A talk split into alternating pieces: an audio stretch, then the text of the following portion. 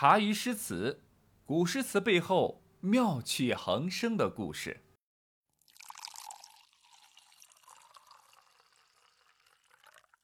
老人常说，人生呢有四大喜事：久旱逢甘霖，他乡遇故知，洞房花烛夜，金榜题名时。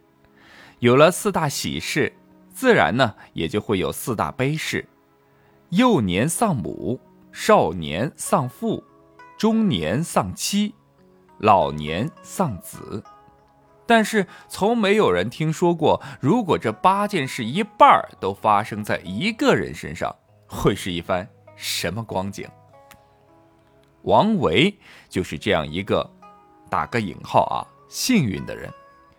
老天爷先是在他的左手放了一颗糖，然后呢又往他右手呢塞了一把荆棘。不过还好，老天爷做事呢还是要留有一线的，保留了一丝怜悯。给王维留下了他的母亲。公元七百零一年，山西祁县，王维呢是含着金钥匙出生了。之所以说他是含着金钥匙，不仅仅是因为他的家族从汉代起就世代为官，更是因为他出生在一个人人都羡慕的天下五大望族之一的太原王氏家里。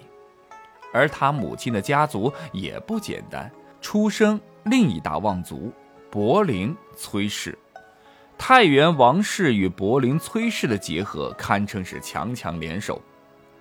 所以有人说过，投胎呀真的是个技术活儿虽然两大名门望族，但是在唐太宗时期呢，已经两大家族开始走向没落。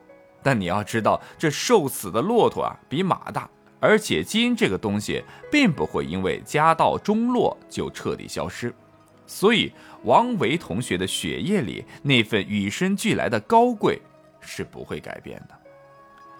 王维最为依靠的母亲大人，并非一个娇生惯养的大小姐，相反，则是一个大才女。她擅长画画，尤其是水墨画。耳濡目染的小王维，经常拿起毛笔学着母亲画画，一画就是一整天。母亲呢，不仅教王维画画，还教他佛经，因为他自己信仰佛教，而且还是当时著名高僧大照禅师的弟子，所以王维从小就精通佛理。除了优秀的母亲外，王维的父亲王楚濂也非纨绔子弟。而是一个饱读诗书的大才子，在王维还在牙牙学语的时候，他就亲自教授王维诗文。父母都这么强劲，也就算了。王维的爷爷啊也很厉害，是一个当时的知名的音乐人，他也时常教授王维各种乐器，玩玩创作。你们说，这人跟人真的是完全没办法比呀！您家的孩子可能还没在起跑线上站稳，人家王维已经越过起跑线，直接加速飞驰了。一个望尘莫及，好像都不足以形容这样的一个差距。但是，估计是这老天爷都有点嫉妒这个开挂的小孩了。这样安稳、岁月静好的日子，他只给了王维大约就九年多的时间。在王维九岁那年，他的父亲因病去世。少年丧父，这是老天爷安排给王维经历的人生第一次大悲。不过还好，因为他的母亲足够强悍，他们家六个孩子仍然健康的成长。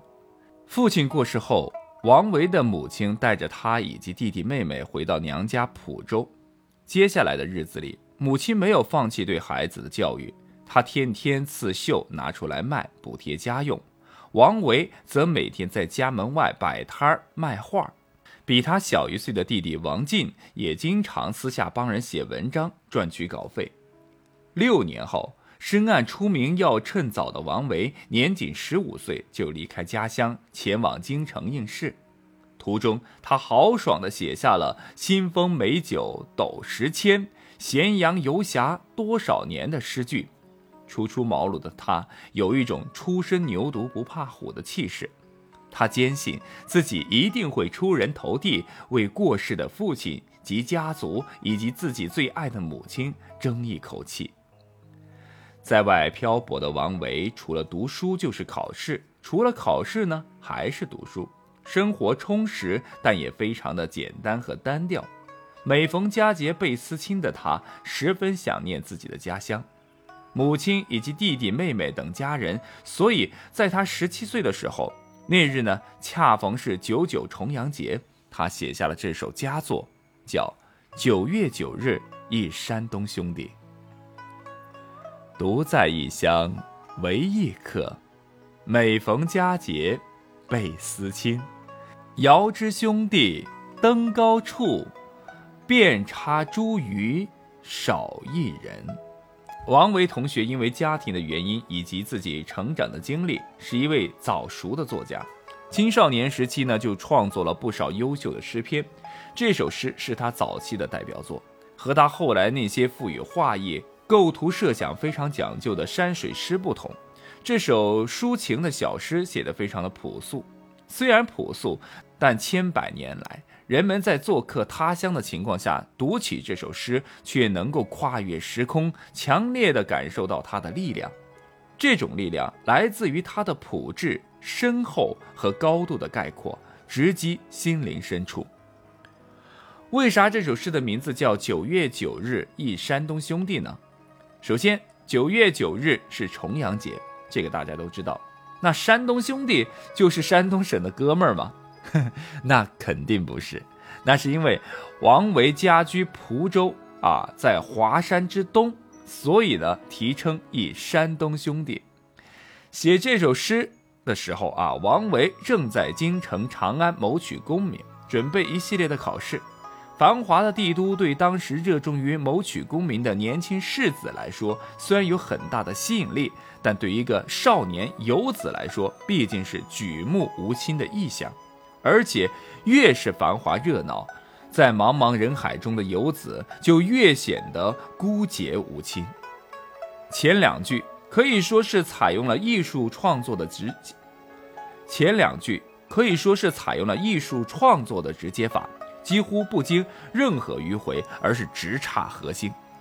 但这种写法呢，往往会使后两句难以为继，容易造成后劲不足。这首诗的后两句，如果顺着“佳节倍思亲”做直线式的延伸，就不免画蛇添足。但王维呢，采取了另一种方式。重阳节有登高的风俗，登高佩戴茱萸囊，这个茱萸囊据说可以避灾。茱萸又名月娇，是一种有香气的植物。王维遥想到“遍插茱萸少一人”。意思就是说，远在故乡的兄弟们今天登高时，身上都佩戴上了茱萸，却发现少了一位兄弟，也就是说自己不在内。好像遗憾的不是自己未能和故乡的兄弟共度佳节，反倒是兄弟们佳节未能够完全团聚。似乎自己独在异乡为异客的处境并不值得述说，反倒是兄弟们的缺憾更需体贴。这就是曲折有致、出乎常情了。也正因为这种出乎意料的常情之处，凸显了这首佳作的深厚与底蕴。要知道，此时的王维才刚刚十七岁而已。是的，王维十七岁就已经写出了这种千百年流传的佳作，绝对是大才子一枚。如果他只是有才，也就罢了。但偏偏人家还是一个超级大帅哥。史料中记载，形容王维的外表是风姿玉美啊，刚一出道就是迷倒万千粉丝。但凡见过王维的人都说这小鲜肉帅呆了。即使他不会画画，不会写诗，不会玩音乐也无所谓，因为帅就够了。如果你脑补不出来他的颜值，我可以给你一个参考，那就是他。是当时的大唐京城武吴彦祖。虽然我认为有趣的灵魂比漂亮的皮囊更重要，但有一副漂亮的皮囊总会帮助其获得更多的发展机会，这也是不可否认的。因为接下来的一段时间，王维除了才情过人之外，他那张漂亮的脸蛋更是助他一举金榜题名。